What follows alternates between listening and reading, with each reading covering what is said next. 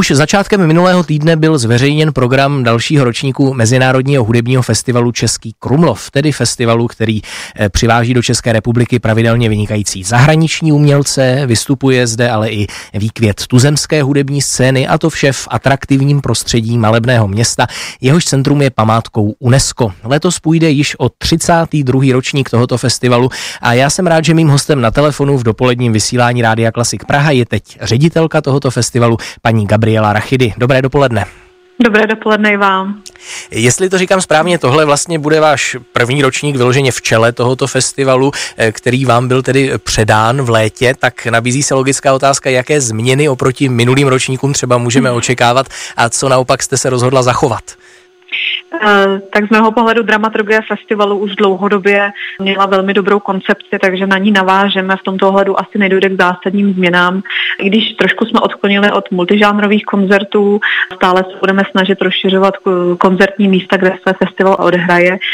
Rok to bude 11 lokací.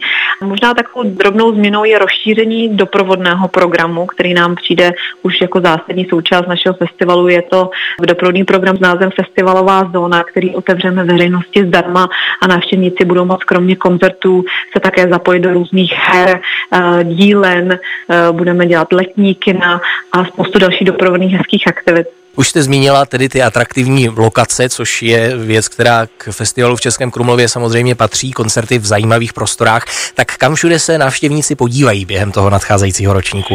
Tak návštěvníci se podívají v rámci zahání na letní zdárnu, kam se vracíme po 16 letech. Je to krásný prostor, eh, je součástí zámecké zahrady a dále také do našich klasických prostor, které využíváme už mnoho let, jako je pivovarská zahrada, klášterní zahrada nebo zámecká jízdárna či menší prostory, kostely, maškarní sále a tak dále. A nově tedy letos přidáme ještě uh, synagogu, uh, Egon Schiele Art Centrum a také uh, kulturní centrum Prádelna.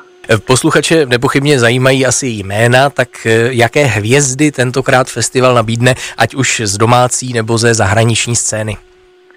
Letos se můžou návštěvníci těšit na eh, klavíristu Alexandra Melníkova, který vystoupí eh, v rámci zahajovacího koncertu Francouzská noc, také na operní pěvce eh, tenoristu amerického Charlesa Castronova nebo sopranistku Zuzanu Markovou, českou vynikající sopranistku, či Simonu Šatorovou, která se domnívám, na tu nás ještě na festivalu nespívala. A dále také kytarista Rafael Aguirre v rámci naší španělské noci. A ještě bych ráda zmínila houslistu Vadima Gluzmana, který tedy již na festivalu vystoupil, letos však doprovodí a bude mentorem koncertu Virtuoso z V4+, tedy doprovodí mladé talenty z pěti států. Eh, když už jsme tedy zmínili Virtuoso z V4, tak tato soutěž bude mít eh, zítra svůj finálový večer, který bude opět přenášen českou televizí na kanálu ČT Art. Myslím, že od 21 hodin. Eh, vy jste porodkyní... 2040. 2040, pardon, 2040. Vy jste porodkyní, tak pokud někdo z našich posluchačů třeba ještě ta předchozí kola nesledoval, mohla byste přiblížit, kdo tedy bude v tom finálovém kole soutěžit a jaké je tam třeba české zastoupení? Ano, eh, tak eh, jak jsem říkala, jde o soutěž, eh, kde soutěží nejlepší virtuózní hráči mladí z pěti států. Letos je kromě těch vysegrádských států tam také pozvané Slovensko. A do finále se za české výherce dostal Roman Červinka, houslista a Ondřej Toman, který hraje na klarinet. Takže sledovat tedy můžeme v televizi zítra ve 20.40 na ČT Art. Eh, pojďme se vrátit ještě k tomu festivalu v Kromlově. Já když jsem koukal na ten program, tak jsem viděl, že je v tomto ročníku určitým způsobem zdůrazňovaná nějaká eh, nekonvenčnost, netradiční spojení umělců, nevážný přístup k klasice. Eh, tak na jaké, řekněme, v dobrém slova smyslu výstřelky se můžeme v tom programu těšit tentokrát? Ano, je to koncert s názvem Nevážná klasika.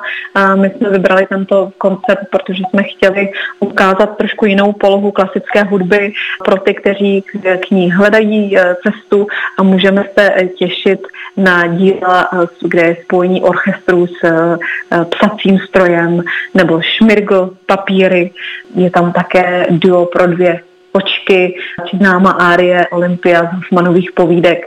Večerem provede takové překvapivé roli herec Jan Budař takže se diváci mají určitě na to těšit. Předpokládám, že asi podrobnější detaily o tom programu lze najít na webu festivalkrumlov.cz. Eh, tam, tam mohou také posluchači pořídit vstupenky, říkám to správně? Ano, ano. jsme v prodeji od 5.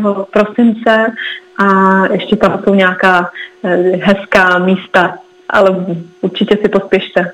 Tak ještě bychom možná měli zmínit termín konání, to je tedy od 14. července do 5. srpna letošního roku. Eh, mým hostem v dopoledním vysílání tedy byla ředitelka Mezinárodního hudebního festivalu Český Krumlov, paní Gabriela Rachidy, která nás pozvala na nadcházející ročník. Moc vám děkuji za rozhovor, ať se přípravy daří a naslyšenou. Také děkuji, krásné Vánoce, naslyšenou.